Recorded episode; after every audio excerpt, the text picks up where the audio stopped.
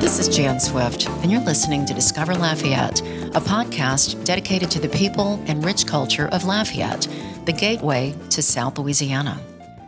We tape Discover Lafayette with the support of Rader, a managed IT service provider that offers world class service, including cybersecurity, communications, and technology support. With Rader, you have just one vendor and one number to call, allowing you to concentrate on what is most important your business. For more information, visit RaderSolutions.com. Our guest today is Dr. Nichole Stanford, English professor at UL Lafayette and director of the Writing Center on campus. Nichole earned a PhD in composition from the City University of New York with a focus on pedagogy and power theory. She published a book in 2015 called Good God, But You Smart Language Prejudice in Upwardly Mobile Cajuns.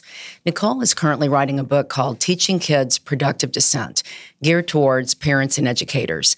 When I met Nichole, I was fascinated with her theory of teaching children skills on respectful negotiation so that they can learn to participate in society productively.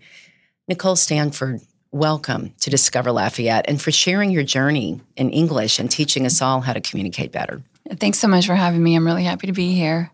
Yeah, so you grew up here. If you'll tell me about your background and what led you to be an English professor.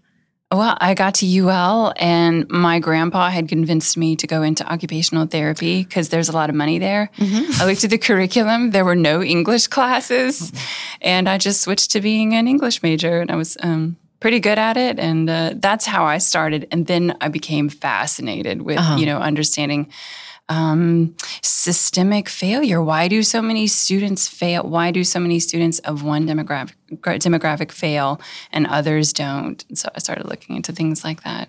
Were you always one of those kids that really loved english? Were you a reader I was just good at it. I did not like school. I don't know how I have a PhD. I've got four degrees and I hate school.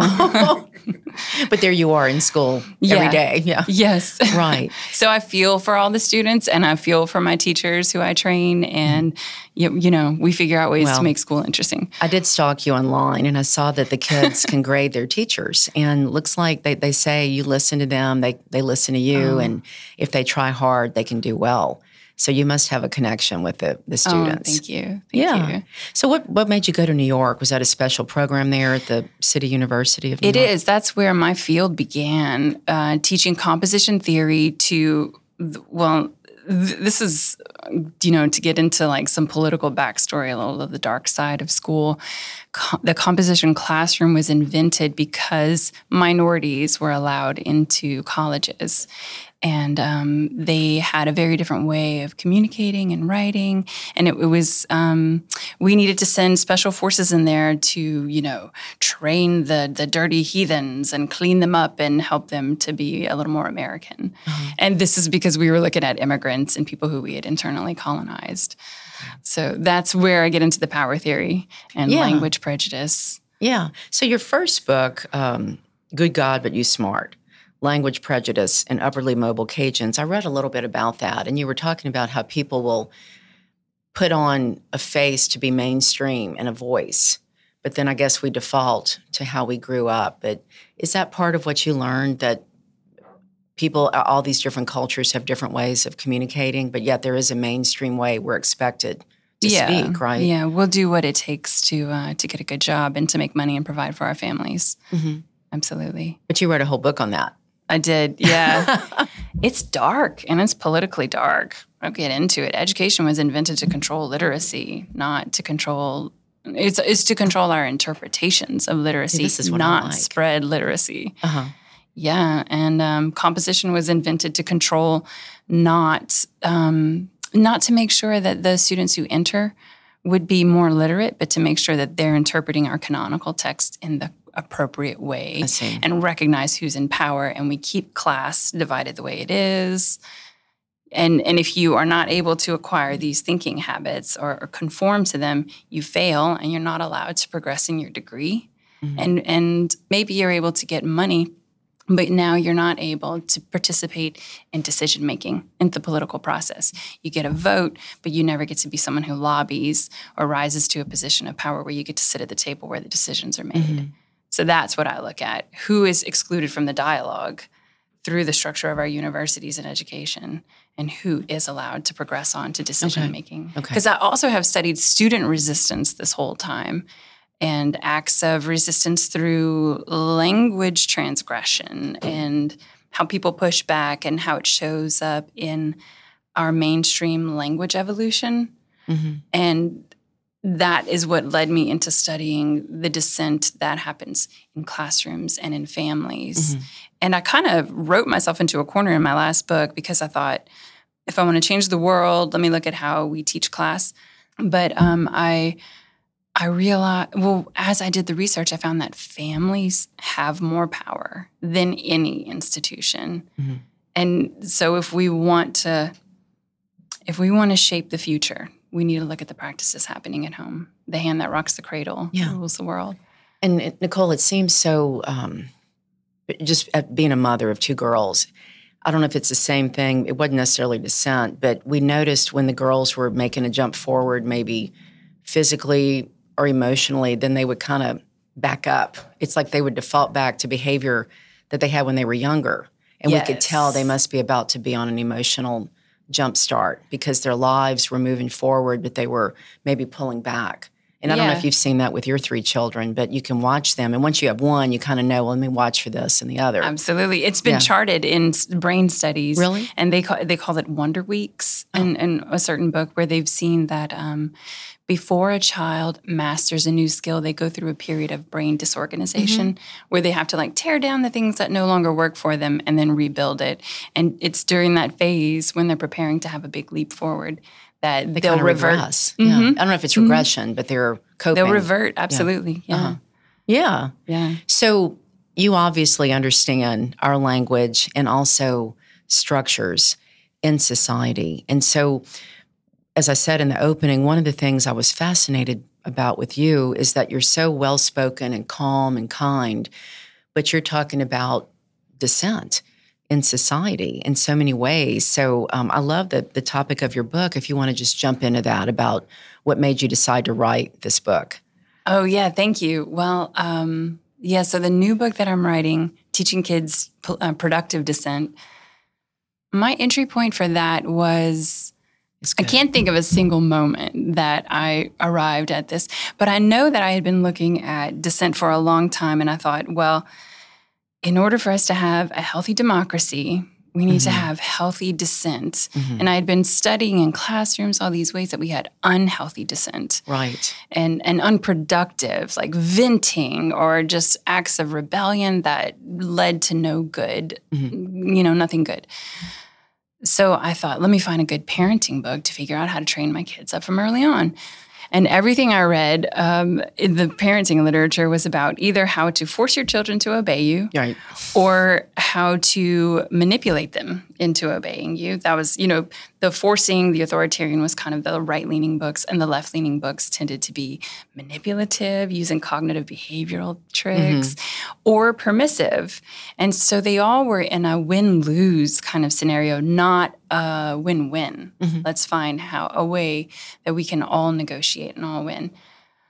And, and of course, I wasn't looking at this when my children were babies. No. This is when we entered the toddler years. And I thought, well, we are I'm seeing some healthy dissent here. I want that. Mm-hmm. That's healthy for a political process. What do I do with it? And what I came to see was learning to dissent is as natural as learning to walk. And when our kids take their first walks, their first steps, we don't say, uh, you know, if they fall down and break something, we don't say, don't ever do that again. I'm going to go read a book and learn how to keep yeah. you from ever trying to yeah. walk again. You clap. And, and from yeah. now, yeah. or you say, it's okay, you broke something, but mm-hmm. it's okay. And from then on, you make it, you, you make it their environment safe for them to practice mm-hmm. walking. Mm-hmm. And it's the same with dissent and decisions and conflict. Allow it, but allow toddler appropriate decisions, which I'm sure you've heard of.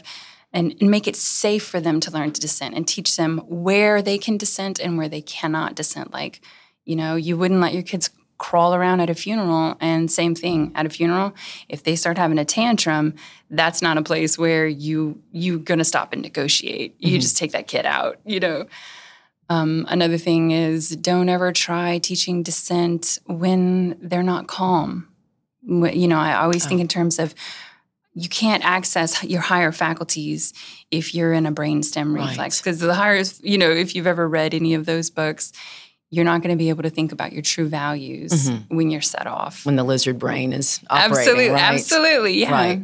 I'm thinking about my growing up. I mean, it was a different generation, but children were supposed to be seen and not heard. So this is a totally Mm. different approach to, you know, molding young people, little ones, to be productive citizens that can speak their mind without insulting Yeah. others and but also protecting their own. Yeah, and if you think about the way that you were raised, if if you were looking at the political model that that should produce, it's just obedient. It's a uh-huh. dictatorship. Yeah, fear. Mm-hmm. yeah, yeah, and you know, and you didn't do that. Look at you. You know, you're you're politically active and you have thoughts and opinions of your own. But that kind of, if you look systemically at that kind of parenting model, it's intended to produce Mm-hmm. a generation that says yes, sir, yes, ma'am. Exactly. It's military, you know, and you need military at times, but um, those are for times when we have emergencies and when, when we need to have um, trained responses. But otherwise, when we need, it's time for productive discussions and decision making. That's when we need to be um, not saying yes, ma'am, and yes, Right, sir. Right.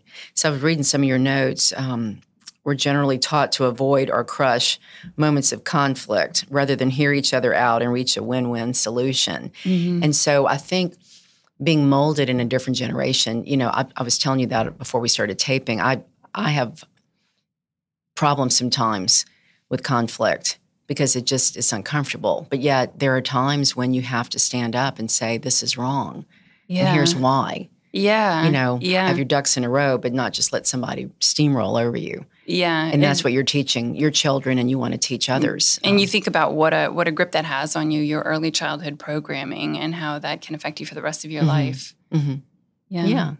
So where are you in the book? I know you've got uh, uh, something at the main library downtown, teaching kids productive dissent. Uh, are my notes right? October 9th, Yes. six to right, seven yeah. Mm-hmm. downtown. I mean, I, I think that's going to be a packed house. People probably want to come here. I hope so. what thanks. your thoughts are. You know, I've drafted the whole book, but I need to reorganize a few chapters before I'm ready to submit it for publication. And right now it's at that point where I'm ready to release it to crowds, you know, begin Mm-hmm. presenting to the public and get some feedback. Also get some criticism and see, you know, where are my gaps and or what would it be helpful to foreground, things Mm-hmm. like that. When you teach these classes or when you have a group meeting, do people give you like, what if this happened? Do you have scenarios that you think about in your book, like some common scenarios that parents may have with their children? Yeah, I like to, and when I give workshops, I like to have um, the parents think about what's a current scenario that's Mm-hmm. just like kind of kicking your butt right now with your kids, and and then we'll workshop that together and figure out new pathways. So, what kind of things come up? Like, what are some common things that people struggle with? Oh, let's see. Um, I can tell you one of mine. My daughter is it will say, "Okay, I'll do it," and I can see in her attitude that she doesn't want to do it. And you know that's different from my youngest son, who is ve- will very clearly say, "I do not want to do that." And so with her, you know, you get children on all parts of the spectrum. So with with her, I've had to encourage her to stand up for herself more because she wants to be a peacekeeper. Mm-hmm. She's one of those kids who can sense when anyone is upset and she feels like it's her job to fix it. Mm-hmm. So she is one who I, I have to say, I think you might disagree with me. And I appreciate that you're willing to do that, but will you take some time to think about it and see if you have a better idea, something that could work for both of us, Oh, and come back to me? Conversation's still open. and she does? And she does sometimes, a lot of times she'll come back, and this is the phrase they're used to from me. I say, uh, if you can make a compelling case, I'm willing to hear you out. But she'll come back and say, I don't have a compelling case. I'm just going to do it the way you said. At her age? I mean, yeah. oh, wow. I'm thinking, like, what are some solutions if they don't want to make their bed? Well, just don't put the sheets on the bed, right? I'm thinking about my, my younger daughter. I'm kidding, but also not really. yeah, right. I don't know that's one of those. Uh, let's see. That is a thing you can use that would work. Don't put the sheets on the bed. Absolutely. But um, if you, it, it works in a crunch and do it. Do it in a crunch. But if you have the time and you have the energy, don't do this if you don't have the time and the energy. There, you know, like I said, there are times it's appropriate to consider negotiation and times that you are not going to have the calm for it. So don't go in. But I would say something like, here's my problem. I need you to put the, you know, I need you to make your bed and I see that you're not making it. Um, do, is there a reason? Is there something that we that you need support with that I can provide for you? And if not, I'm going to need you to make that bed. Mhm. every day. Mm-hmm. Yeah. Yeah. But how do you start small? Like, how do you start small and lead to bigger impacts? You know, I was reading some things, and I even saw something you had on your Facebook. Like, people look back and think about what they could have done in the past to make a change. Oh, but yeah. very few of us think about small changes we can make today that'll have a huge impact on so many people. But it's just, is that how you teach also? Like, there are small things you can do as you're yeah. working with yes. your kids? I, I like to foreground those things actually because um, it is. Let me say, there's a lot of emotional charge around parenting. So when I go in talking about parenting, or if I do consultations with a, a school or with a family, um, I've had so many years to think about these things, and other people have been devoting their years to other things. So I'm not. I know we were raised in the same system, and whatever they're doing, I'm not judging because that's exactly where I would be if I had been dedicating my time to whatever they're dedicating their time to. You know, that's a reason that I like to foreground the easy things. I understand where we're coming from. So one thing I like to say is um, whatever emotion they're feeling, that's the right emotion to feel. And it seems like a detour or a wrong, de- you know, like what does that have to do with dissent? But a lot of times, the emotional charge that comes up in a situation first can be av- avoided or just diffused so quickly just by acknowledging that you see the emotion on their face. So, this is something I've been studying in, in mm-hmm. pedagogy looks like the biological function of emotion in humans and primates is just to be mirrored, just to be acknowledged by somebody else. And then it's just going to disappear. It's just going to evaporate, even anger. Because anger is meant to keep us from uh, escalating to blows. So you're supposed to have a big show of anger on your face. Your, your voice should get louder and more intimidating so that the other person can see your signals and back down, and then you come back to it later. Mhm. So no one has to get hurt. So, the same way, when you see your kids getting upset, I would say one of the most effective things you can do is just say, I see that you're getting upset about this. Do you need some time? Or you seem sad. Do you feel, do you need a hug? Mhm. Or is something hurting? Does your tummy hurt? You know, and just like check. So, I call that triaging. And that's one of the number one ways to um, very smoothly move through conflict. Show some empathy for where the other person is coming from. And then imagine the kind of person they're going to be in the future. yeah. As they are negotiating with other people or they see someone get hurt, the first thing they're going to do is show human compassion and then get to the problem. hmm That's beautiful. Thanks. I love it. I love Yeah. I have friends that'll say, you know, and I, I guess they maybe have learned more about monitoring themselves, but they won't respond if they're really angry. It's like they know Mhm. to back Mhm. up and just say, we, we, we talk later. That's really good. Yeah. yeah. There's also this long term study called Adverse Childhood Experiences that was Mhm. conducted by the CDC. Have you heard of this? Fascinating. Mhm. And they showed that um, from four to six adverse childhood experiences will result, will likely result in some kind of chronic illness as an adult. But the one mitigating factor across the board, and, and I'm, I'm speaking in, in, in very general terms here, they have they get more specific. But the one mitigating factor is one stable adult telling a child, "I would feel the same way you feel," or whatever you feel is the right thing to feel. Giving them permission to feel their feelings so that it passes on through and doesn't become a trauma, doesn't get Mhm. stuck, something they're trying to repress. So they're validated hmm Yeah. and then learning. Here's Still permission to, to feel your feelings, and now let's move on and still do Yeah. the hard work. Right. This is just so fascinating. Do you, do you pull this in with your teaching at UL? Some Yeah. of this you do with the students? Yeah, in fact, I, I um, train my tutors in the writing lab to do that. I say we triage. You know, when a student comes in panicking and we're about to tutor them on a writing project, the first thing we're going to do is acknowledge whatever emotions they feel, whatever panic, mirror it in our facial expressions, even our body language, And then when we get to a point of calm, then we move forward with the tutoring. Mm-hmm. This seems like so much more than just English. Like what you're, you know, it's really psychology and so many different things that you're rolling in Yeah, I guess it could to be. your teaching. In my field, we kind of have to keep a you know a toe in a, a lot of fields Mhm. to keep you know keep abreast of the latest literature. Mhm. Yeah, How long have you been at UL? this is my fourth year at UL.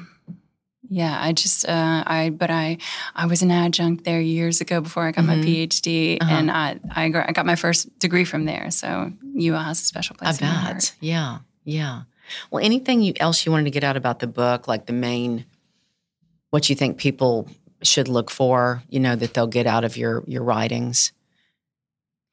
Yeah, actually, I'll be going into this in the um, at the library talk. Um, a, a, what I think a model of discipline that I propose. So I'll talk about a model of how to harness conflict and teach kids to use it well. Um, how we can channel everything towards problem solving, you know. And so another example of that is while you're problem solving, you don't just try to think of um, the kid who got hurt or only the kid who did the worst thing, the, or the kid who who offended somebody. You look at everyone in the room and say, "What's everyone's needs? You know, what what do we need to look at here and meet and find a way to meet everyone's needs."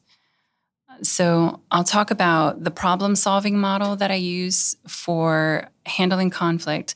And then I'll talk about a discipline model Mhm. for when someone is not able to comply. Mhm. That's, you know, and, and here we, to get a little political again, I think that timeouts are based on the prison industrial complex model that we have right now.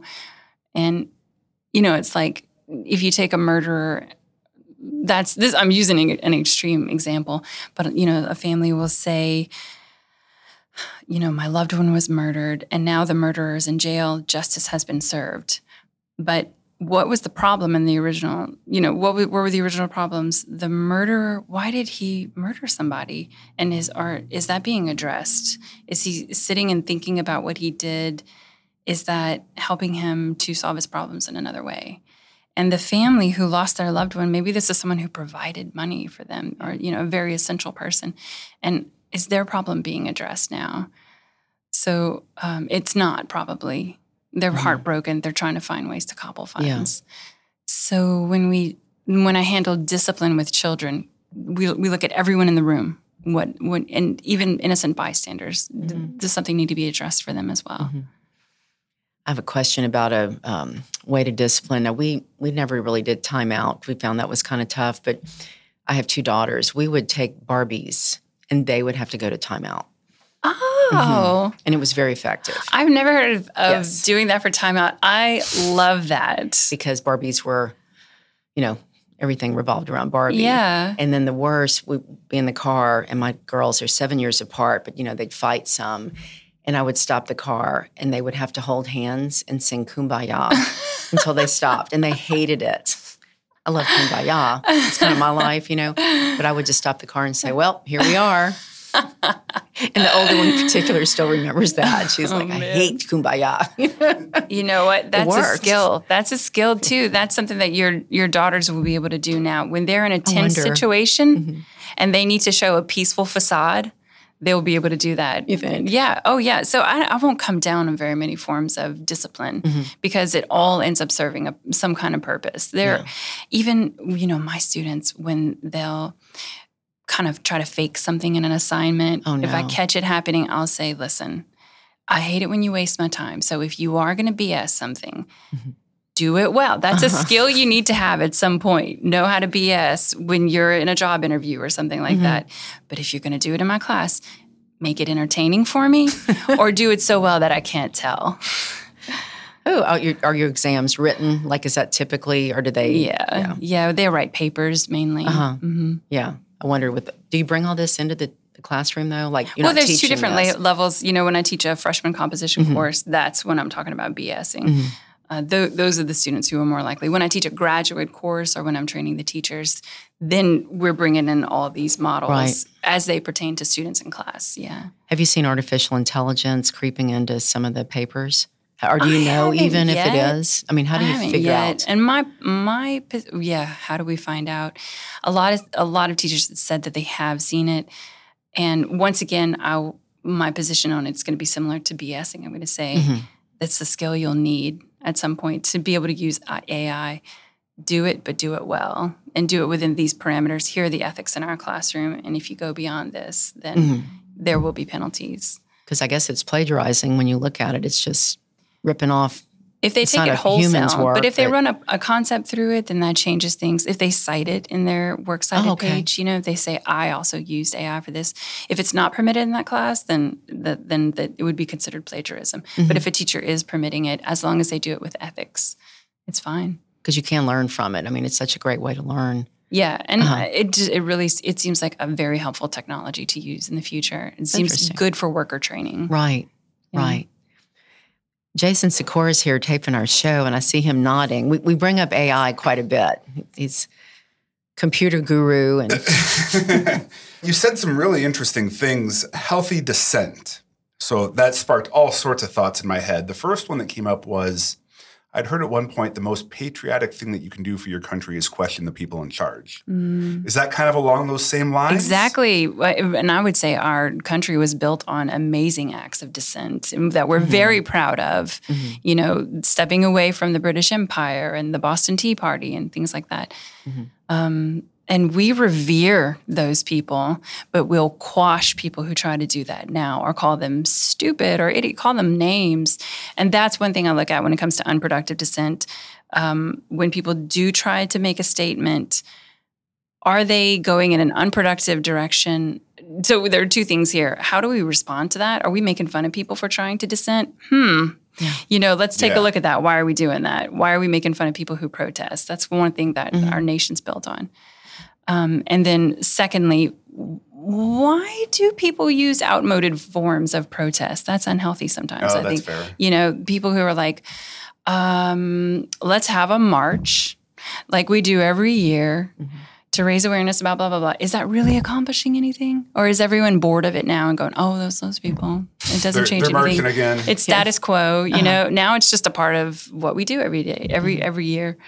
No, that that's fair. At what point does dissent become dangerous? Because it seems like maybe something like a flat Earth theory is dangerous. Hmm. I, I- wouldn't say any thinking is dissenting. It would only be acts that would be considered Oh, okay. dissent, you know? So thinking, you can go a lot of places in your mind and you're just trying out different rubrics in your mind, you know, to see what works out. So I wouldn't be I wouldn't consider any of that dissent. I would consider that healthy critical thinking. I think it's really great to put your mind in different paradigms and try things out. Okay, so the dissent is the action, and then we Mm-hmm. Yeah. can determine if the action has a positive or negative result at that point. I'm picturing January 6th. That's kind of kind of what I Like thought that, as you well. know, that was dissent, but it wasn't productive to me. I mean, people were hurt, murdered. Didn't get anything accomplished. No, but it was people were just so angry. They felt they had no voice. And I, Mm-hmm. I didn't I don't like to get involved without getting into that discussion. That was incredibly scary to me to watch Yeah, that yeah. dissent because people felt I think they didn't have a voice. And on the other hand, you know, it was just it was a major Mhm, issue for our our um our whole country and the world. People watching Yeah. that. That's a hard one. I haven't spent a lot of time really thinking about that, but my initial analysis of it would be that there has we've had a trend. Now, you know, it was made legal for our country to propagandize its own citizens a while back. And so we all know that we're never getting the true story. We- mm-hmm. We're, we've caught on to that at this point. And actually, Jason, like I mentioned to you earlier, in the absence of, of accurate communication, we will make up stories. Yep. And so when I saw that happening, I thought that's that's one of the consequences mm-hmm. of a lot of the shadiness we've gotten from our own government, from them withholding things from us. People are making up their own stories mm-hmm. and responding to it. And you know, whether it's right or wrong, um, there's It's how they feel. it's it's a systemic error. Mm-hmm. And I would look at, you know, how people behaved in the pandemic the same way, the way they responded. People had a lot of suspicions, and I think a lot of those suspicions were a result of the way our government has failed to share information with us in the past. And that is what I hear from people. Nichole, mm-hmm. they'll say, well, they knew at some point that these things weren't working, but we were told just to mm. keep on. And so then they don't trust anything they hear now. Oh, It's a yeah. shutdown, you know. Yeah, and I would say a lot of it still remains to be seen, you know. And um, I was one of those citizens who was like, "Well, I'm happy to comply, but I do wish there were better communication. Or I wish that I could trust the studies that are coming out. I, I don't know if I can." Right, right. Example on uh, for January 6th. As much as I don't agree with it, it seems like that was the necessary outcome of all of this anyway, right? Something had to happen in order for people to say, we're not going to we're not going to put up with this anymore. Like it's almost inherent in in what's going on if if there is no trust and it's proven that there can't be any trust, the only outcome is some action that some people aren't going to like. Again, not that I'm, and this, this, this is like a whole nother live stream that we could do for, for hours on end. Um, but I do like the idea of you need to challenge things, right? We wouldn't have scientific mm. progress if we weren't challenging things. Absolutely, mm-hmm, Right. absolutely. And no country can ever be strong without strong dissenters. Yeah. Mm-hmm. And we need to be grateful for the people who stand up and disagree about things. And even if they end up being wrong, I'm grateful that we get to we get to hear opposing Yeah. views. And then you f- figure have out what you think. You Yeah. can figure out for yourself. One and where fall. I where all my red flags go up w- regarding political discussions is where dialogue is crushed. Mm-hmm. You know, and mm. where people are shamed for asking questions. That's where I'm like, oh, there is a conspiracy there for sure. If we're mm. being shamed for asking questions, they are definitely Oh, keeping yeah. secrets. Yeah. Like that. Well, intent and balance, I think, are two words that we always need to come back into this, right? Is this a balanced conversation? What is your intent behind it? Mm-hmm. So on and so hmm. forth. Mm-hmm. Uh, can we shift gears a little bit and talk about education as a form of control? Oh yeah. Well, yes, we can. What would you like to know? well, when you, when you you said that, and I know I have to go back and do some editing, so some of that might get mm-hmm. cut out. But something like this is fascinating, right? Because we see history change a little bit over time um, to to better fit the narrative of the people in charge, right? Um, and and so I like this idea that we're only given the things to kind of keep us in a certain box. Yes, yes, and that's uh, I think w- what I wrote in my first book was. And first, let me tell you. Here's my elevator blurb for the first book. Um, the the victors wrote the history books, and then they wrote the grammar books. okay. So they allow certain people to graduate and get to those policy making positions, and other people who don't speak the correct language because they weren't born into the correct family, mm-hmm. which is aristocracy. They are not allowed to graduate, and they have to go into manual labor or you know something else, and they can still make money, but they're not allowed to persist, mm-hmm. participate in democracy. Well, the the lobbying, they can vote, but they don't get to do the lobbying and the decision making. Interesting. Okay, does that make sense? It, it, yeah. it does. So, somebody who's a product of public schools, grew up in the country in Michigan, what other option do I have, though, other than this kind of government overseen public education that I'm a part of? Oh, let's see. Okay, so when it comes to the um, the power structure of the education system, all edu- there's no such thing as a free lunch. There's no such thing as free education, even though it's free.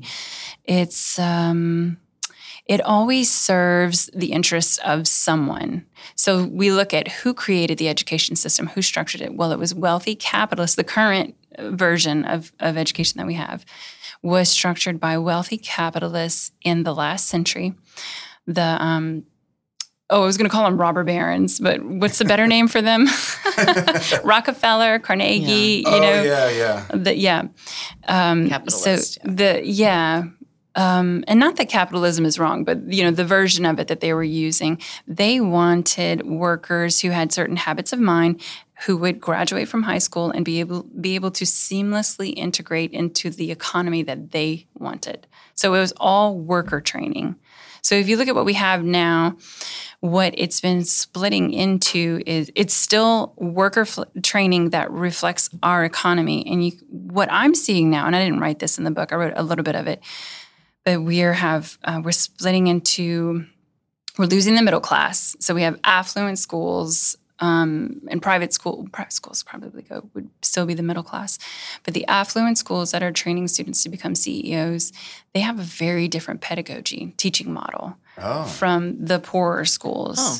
because those their the worker training is different.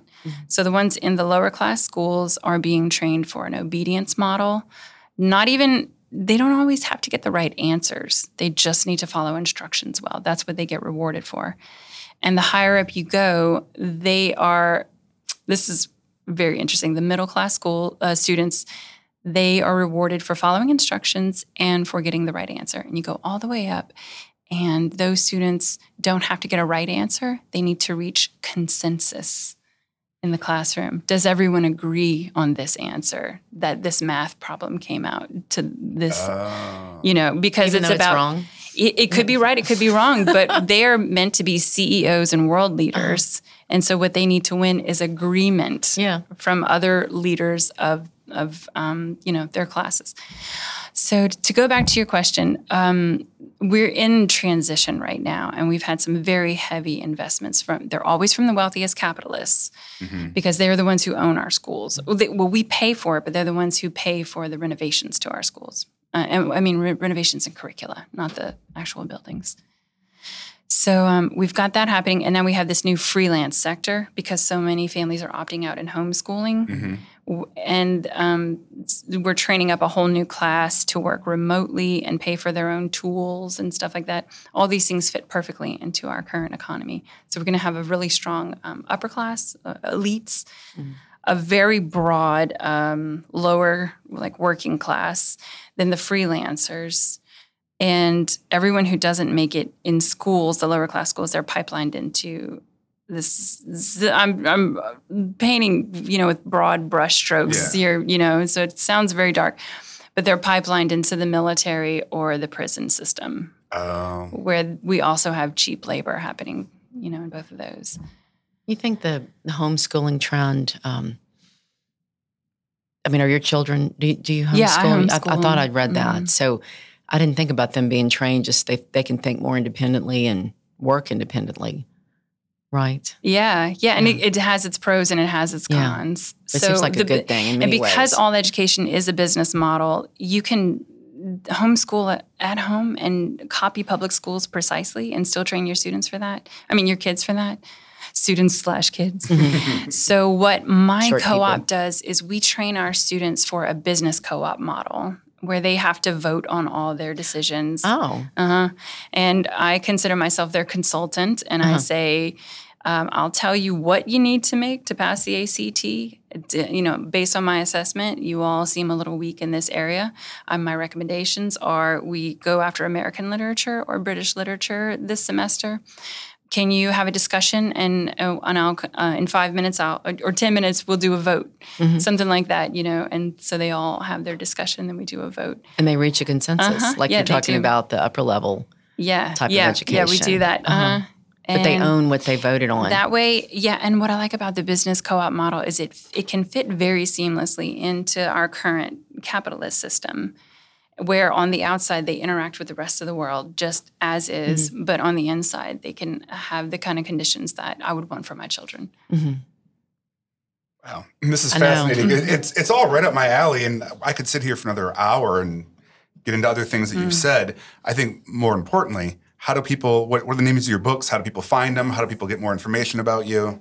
Oh yes, thank you. Well, my the first book is "Good God, But You Smart: Language, Prejudice, and Upwardly Mobile Cajuns," and that comes from something my grandpa said to me, because he, because of his personal prejudice against himself. He was such an oh. intelligent man. He was mm-hmm. bilingual. He hitchhiked his way to to get an MBA at LSU. He was a very successful businessman, but he was so ashamed of being Cajun mm-hmm. that when he saw and heard, you know, could hear my pretty good standard English accent, he um, he thought I was just better than him, mm-hmm. you know. And I was like, "Did you forget how smart you are?" Um, so that's a, that's available on Amazon. That's also at the public library downtown. Okay. And the book that I'm writing now isn't available anywhere except in my mind. Okay. Fair but enough. anyone is welcome to uh, come to the talk on October 9th. And um, downtown library. yeah, downtown six library, six seven. to 7 Mhm. That'll be the second floor meeting room. So you come up the stairs of the elevator and bear left, and you'll find us. And that book is called The Book in Progress Teaching Kids Productive Dissent. Yeah, yeah, and I have to Can't decide to what's going to come after the colon things. Uh-huh, you you know, something something like else, raising a generation for social change or something like that. You know. Uh, I love it. Yeah, maybe we'd have to have her on a second time because I know we're getting towards time, and I could probably go for another hour. This is Did you want to know? esoteric you, conversation. Oh, I know, It's isn't it? A, yeah, we, we're going all over. Yeah, yeah. You wanted to know about um, how schools control literacy. That's something you were asking Yes. earlier.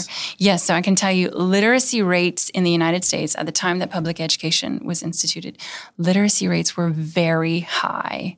So public schools were not instituted to produce literacy, but to control literacy, to control how people were interpreting things. And in the composition classroom, this is what we still do. We still teach our students. Um, you know, when you write a paper, you don't get to quote your grandpa. You don't get to use the wisdom of your your family, your elders. You don't get to quote from your church, or your you don't get to use any of these values. You can only use our values, which are in these books at the library. These these vetted sources. Uh, You understand? And so we control what knowledge can be learned and what knowledge can be made. It's a very gate kept kind of um, society. that makes sense. hmm Man, this is fascinating. I know, especially when you think about the libraries and Mm. current trends about censoring, you know, what people can Yeah. see. But I don't want to get into that because that's Mm-hmm. a loaded question. But yeah, I never thought about it like this. Hmm Because if you can only read certain things, that's all you're going to Yeah. think is out there. The universities are the new priest caste. What used to happen in old societies, they protected the canonical, you know, sacred texts and taught people how to interpret them and how to apply it to their lives. And now that's what the English professors do. Boy, oh boy. I wish I could see Jason's face. Yeah. well, because my again, I'm going down a rabbit hole. I'm like, well, okay, so is this? How does this work? What does this look like? How do we do something different? And and again, this is a Yeah. whole separate podcast. How do I break know. out of this path that I'm on? This is what I'm supposed to do, and this is what I'm doing. Maybe that was Mm-hmm. Did, intentional. did I just blow your mind? yeah. It did. It did. And we're talking about two different things here, right? The universities, which is where a lot of my scholarship is focused, and then in homes. And the reason I'm going in the direction of children is because so much of my time was spent thinking about how to deprogram students once they got to my classroom and teach them how to think critically again because they had lost that in mm-hmm. K through 12. And I thought, what if they never went through that programming? What if I never had to unprogram them? Mm. And that's what was so alluring to me about homeschooling my children because I was mm. like, what if I never shut their brains off in that way? And not that they, sh- they shut their brains off, but they have to shut off their own curiosity and their own questions, mm-hmm. and on, they're only allowed to ask the questions their their teachers say they can ask. At that point in Yeah. time. Yeah. Yeah, Man, oh, and so man. so my I think my answer would be, Jason, you're a lost cause. You're too old. But let's talk about if you ever have children. I'm just kidding. You're not a lost cause. Well, Trying to keep this podcast going here, Yeah, Nichole. yeah, You know, don't insult my guy. I mean, it took me 40 years to start questioning these things, but Yeah. you know. But yeah, thank you for being here and, and for for giving me some things to think about. And yeah, let us know when that book is done because I want to read it. oh Yeah, yes. Well, thank you so much for having me. It was so great talking to you. Thank you, course. Dr. and be- Nichole be Stanford. Happy to come back. Thank Yeah, thank you so much for taking time out of your day. You're fascinating. And we just got you. to know each other through a friendly way. But when I heard your passion, Can I say how we? Re- uh, I want to just say the way Jan and I really were connected is I heard people talking about her, uh, ta- and saying she, uh, regardless of her position on a matter, she will listen to what you're saying and she will find a way uh, to reach a win-win situation, a a win-win result. And so that's why, Jan, why I even brought that up to you. I said, well, that's what I'm writing a book about. That's productive Oh. dissent. I didn't even realize that. I remember you said, I, I do listen. Mm-hmm. Yeah. I think doing the podcast, I was always a listener, but I think we've done this now for over six years. Listening to people is so rewarding because I realize how little I know. You know what I'm saying? Mm-hmm, Especially in this mm-hmm, mm-hmm. conversation between you two. oh, thank you. Well, that shows your wisdom. You know that uh, not that not that you're you know listening to what I say, but that you listen to people. Thank Yeah. you. Yeah. I've enjoyed this. Jason Sikora, Oh, too. yeah. Thank you. And, Thank and you. Rader for allowing us to do the podcast. For our loyal listeners, thank you so much for staying with us and listening.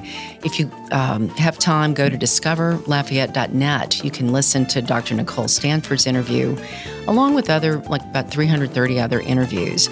Also, if you haven't subscribed, please consider subscribing to Discover Lafayette wherever you get your podcast. I'm Jan Swift. Thank you for listening.